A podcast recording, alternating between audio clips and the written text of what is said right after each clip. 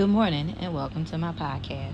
The name of my podcast is Unmasking the Issues in Relationships. This is a safe room. This is a comfort room. This is a place and space where you can come and be yourself. This is a place where you may hear live interviews, people sharing information about their lives you may hear any and everything. Remember to be respectful and tasteful at all times. Come on in, take your shoes off, have a seat, have a glass of wine, a drink of your choice, and let's have a conversation. This is also morning coffee on the Podbean. Today, I'm going to be talking about three books that you guys need to be looking out that it's coming your way. The first book is called My Plants Prayed for Me. I'll say it one more time. My plants prayed for me. This book is about a young couple in love Christian background. A young lady was introduced to her fiance and they fell in love and they're engaged and they're preparing to get married and purchase their first home so they can start their family. This is after being with this man for six months. All of the bulbs are going off. She's getting signs from God, messages from God, and she's ignoring every one of them. And she still is going to marry this man. And she finds out that her future fiance and his friends are narcissists. And they cheat on their girlfriends, they cheat on their wives, they stick together a close bond. But as time goes on, she realizes that she needs help. Now they're married, they purchased a home. He's abusing her every time they went to go look for a home, and now they're in their very own home, and she's being abused. She realized one day that the house doesn't have any flowers, and she goes to purchase some flowers. She goes to the neighborhood flea market and the young man there gives her background on the flowers. He tells her that his grandmother was a prayer warrior. She was an ambassador of prayer. She prayed all the time in church for the people, for people who would call her, write her letters. She even, when family members would come to her, she would even put a 3 by 5 card with a prayer on it in the closet. He went on to explain to her that his grandmother passed away and that the family came to agreement to sell a house, but nobody wanted the flowers. The flowers reminded them too much of their grandmother. They always heard soft voices.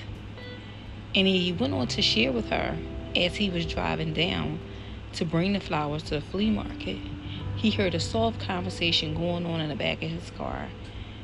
And he started to cry. And he pulled the car over. And he said to himself, I must be missing my grandmother.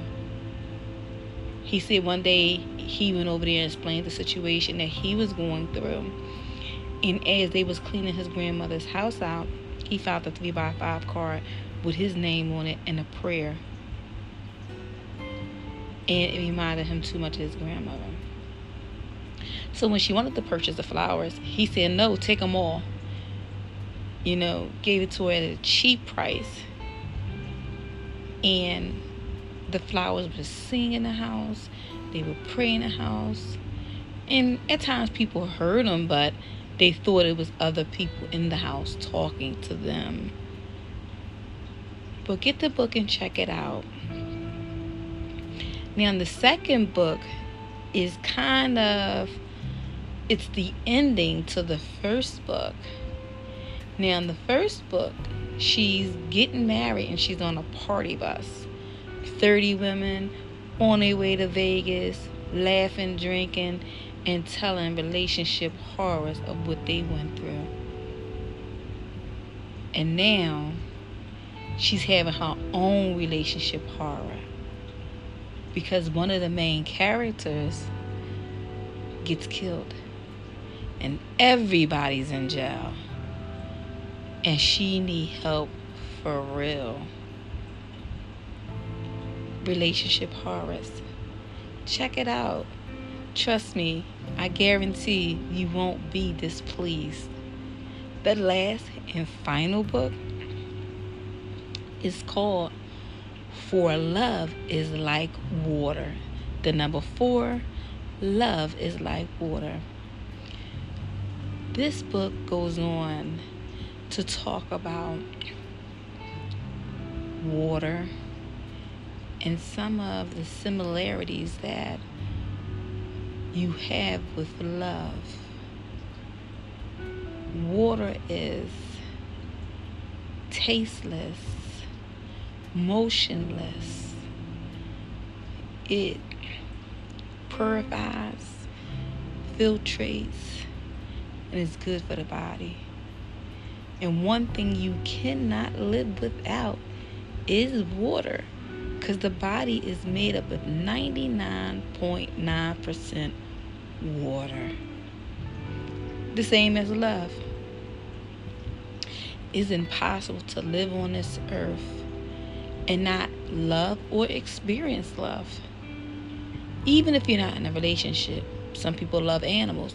They love dogs, they love cats. They love nature, they love flowers. It's impossible not to love. And in this last book, we talk about being in different relationships and changing and transforming according to who you're with to appease them. And the same as water. When you put water into a cup, a jar, or you even drop it on the floor, it starts to conform and transform into whatever you put it in. This is morning coffee on Podbeans.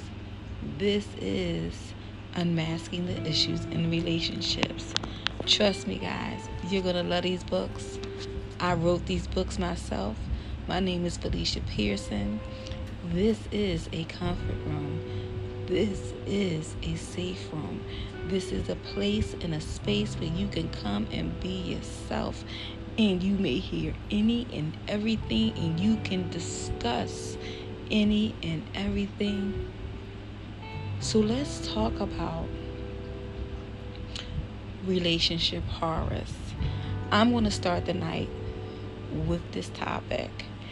Now, in the book of relationship horrors is this one main character, which is from the first book that I love so much because she's a realist. And what I mean by a realist is one of the cousins went on to talk about another cousin. And when somebody loves you authentically, you cannot talk or say or demonize their character in front of them without them checking you. So now they're on a party bus and these women are getting drunk and they tell these stories and one of the young ladies she does something very foolishly. And i'm not going to tell you guys what she done. I need you guys to buy the book check it out read it. I promise you guys you're going to be on edge. You're going to be saying no she didn't. And she did. So when the cousin get up and say, listen, I want to share something, I think that Keisha embarrassed herself when she did what she did. And cousin Gina stood up and said, don't do that. Don't talk about her. Don't you dare demonize her character like that. She's not here to defend herself. Don't ever do that. And the other cousin said, What are you talking about? She says, When you stood up and said, Can I share something with you guys about Keisha? So, cousin Gina gets offended because most of the women on the bus are family members, close cousins, and friends, and best friends. And when somebody love you like that, you cannot say anything in front of them. Now, as time going on and Gina gets a few drinks in her and she says to the family members, I know you guys been wondering where I've been. So Gina turns the table around and said, I know you guys been wondering where I've been. And Gina goes on to explain where she was. And Gina was telling her relationship horrors and what happened to her that impacted her life and changed her life. And she's starting life from the beginning. She goes on to share with her cousins and family and friends on the bus that she met this young man. They adored each other, they fell in love and his wife had passed away from cancer and him and his kids took it very hard. And they did not know how they was going to make it through. And 6 years later he's coming out of the mourning process. The kids are still struggling but he's trying to help them. And Gina comes along. And two years later, she moves into the house with them. What winds up going on, the daughter loves her, adores her, but the son hates her. And the son is around nine or ten, and he dislikes her very much. He doesn't like her because he thinks Gina's trying to come along and be his mother. He's not looking at Gina as dad in some help to help the family. He looked at it like, you know, she's trying to be my mother. So one morning he gets up, he gets ready for school, and he heats the iron up. And he burns himself very badly. And he goes off to school. Gina's off for the day. And she's in the kitchen, she's cooking and the boyfriend flies in the house and she say hey hun. And all of a sudden he punches in her mouth. He's beating her in her head. They're in the kitchen fighting. She doesn't know what's going on. Why are you acting like this? And the reason why he is acting like that because the son went to school and told the teacher that his dad's girlfriend burnt him with an iron and sent him off to the school like that without cleaning him up and he was bleeding. And his leg was pussing from the burnt iron the iron burning him on the leg. And the school called the father at work.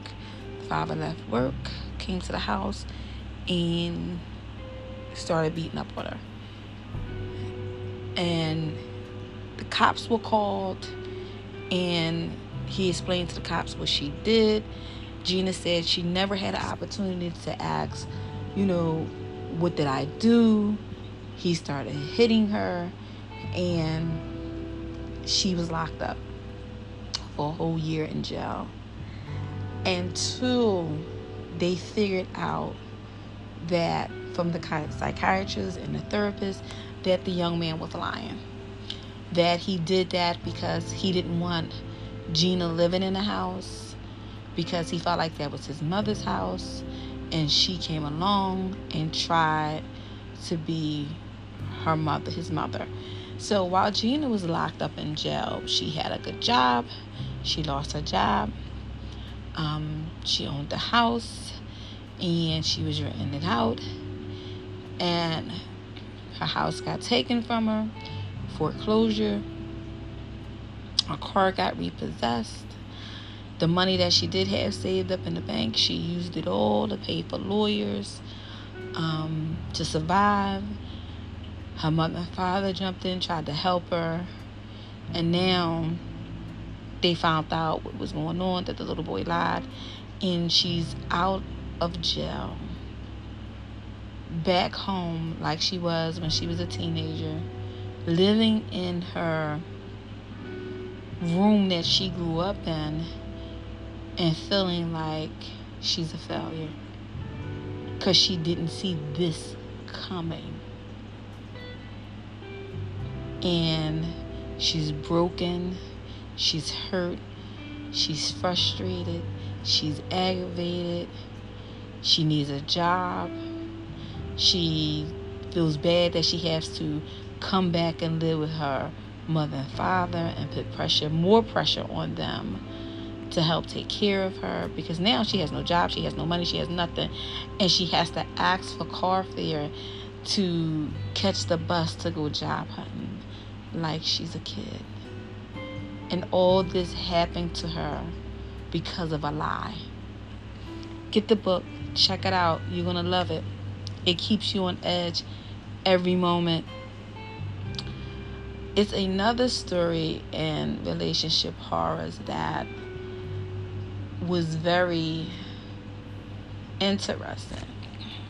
And this story was a little different from all the other stories that in relationship horrors. It was a, a mother of two children, set of twin girls and she's working, taking care of kids, doing what she got to do. She meets somebody and they hang out, fall in love. He loves her children like they're his own. Take them to malls to get their hair and nails done, like a daddy and daughter day. He does stuff like that. So like she cares for him, she loves him, and they both live in separate houses, so they never moved in together. She asked him what did he do for a living. He said maintenance. He cleans up, um, and he was a great provider for them. He paid her bills, his bills, took care of the kids. Like she really needed for nothing. Now he's stating to her that they've been together for two years and they need to go on a trip to have that time and that moment to themselves and she agreed so they go to drop the children off to the mother's house. But she said that he always had a bad habit of changing cars. So as they was leaving to go to the airport to go to Jamaica, he pulls up at a light and another black car with tin on it pulls up. He proceeds to get out and told her to get out and switch cars that his cousin would meet up with him again at the airport that he just needed to borrow the car for a second. So she said, Oh, let me get my luggage out. He said, Don't open the trunk. Don't worry about nothing. He'll meet us at the airport. So now they're getting close to the airport and sirens goes off and the cops are pulling them over. And the cops come up to the car and ask both of them to get out, put their hands on the roof, and they talking, they pop the trunk, and to your knowledge, you know what they found. And he asks the cop, one cop, can I talk to you? He pulls the cop to the side, has a conversation, and he points his finger at her and says, all of the drugs in the trunk of the car belongs to her and she's standing there, her mouth hits the floor, and she starts to cry and says, I don't believe he's doing this to me. So she's in jail doing a very long time because of being in love and a lie that was told on her. So she's not able to see her kids this is good stuff, y'all. I'm so serious. You really, really gotta check it out. And I know you guys been wondering where I've been at. I've been writing and typing and up all times of the night. Good stuff. Everything's all good. You need to check it out. Um, my plants pray for me. Check that out also. I'm just going to give you a snipping and a clipping of the almost to the end part. So, is this one part where the main character she comes home from a girls' night and her husband has all these people in the house. She didn't even know he was having a party. So now she tries to go into the basement of her own house. And the ladies that were there were collecting a fee.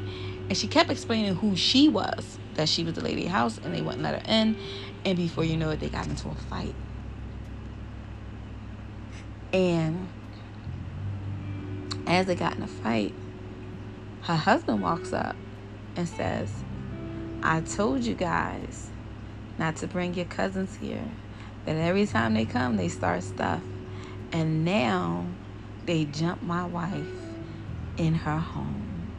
And he loses his mind. Check the book out. The first one is called My Plants Pray for Me. My second book that is a spin-off and a finisher to My Plants Pray for Me is Relationship Horrors. You will hear different stories from different women who talk about what they went through and how they got there where they were. And all in the name of love, like all in the name of trust and all for the sake of this is um, who they were to be with somebody and accepting cheating and accepting lying and things they was accepting and that they knew better. They knew better. And for love is like water. When you think of water and you think of the smoothness of water and how water feels so good on your skin you can be at work and run some hot water and stick your hand in it, and you can visualize yourself in a hot tub. It makes you want to go home and take a hot bath. That's how deep water is. So now, with for water, for love is like water. Excuse me. It's this one part in this book that I truly truly adore. This part is transformation. You meet a guy, he's Jamaican. I've been together six or seven months. Before you know it, you're talking like you're Jamaican. You're learning his culture. You digging him, you feeling him, you breathing him. And now you dressing like you from Jamaica. You even go visit Jamaica. And now the relationship is over. And you meet the next person that he's a trainer and he works out and he's intense and he does this and he drinks smoothies and da da da da. And you do the same thing. Changing and transforming and conforming into what somebody else wants you to be. And then they bring this long list of their values and what they're looking for and what they want, but never saying what they're changing or giving up or laying down to be with you. This is unmasking the issues in relationships. This is Morning Coffee under Podbean. My name is Felicia Pearson. Sit your glasses on the table. Turn the lights out. And good night.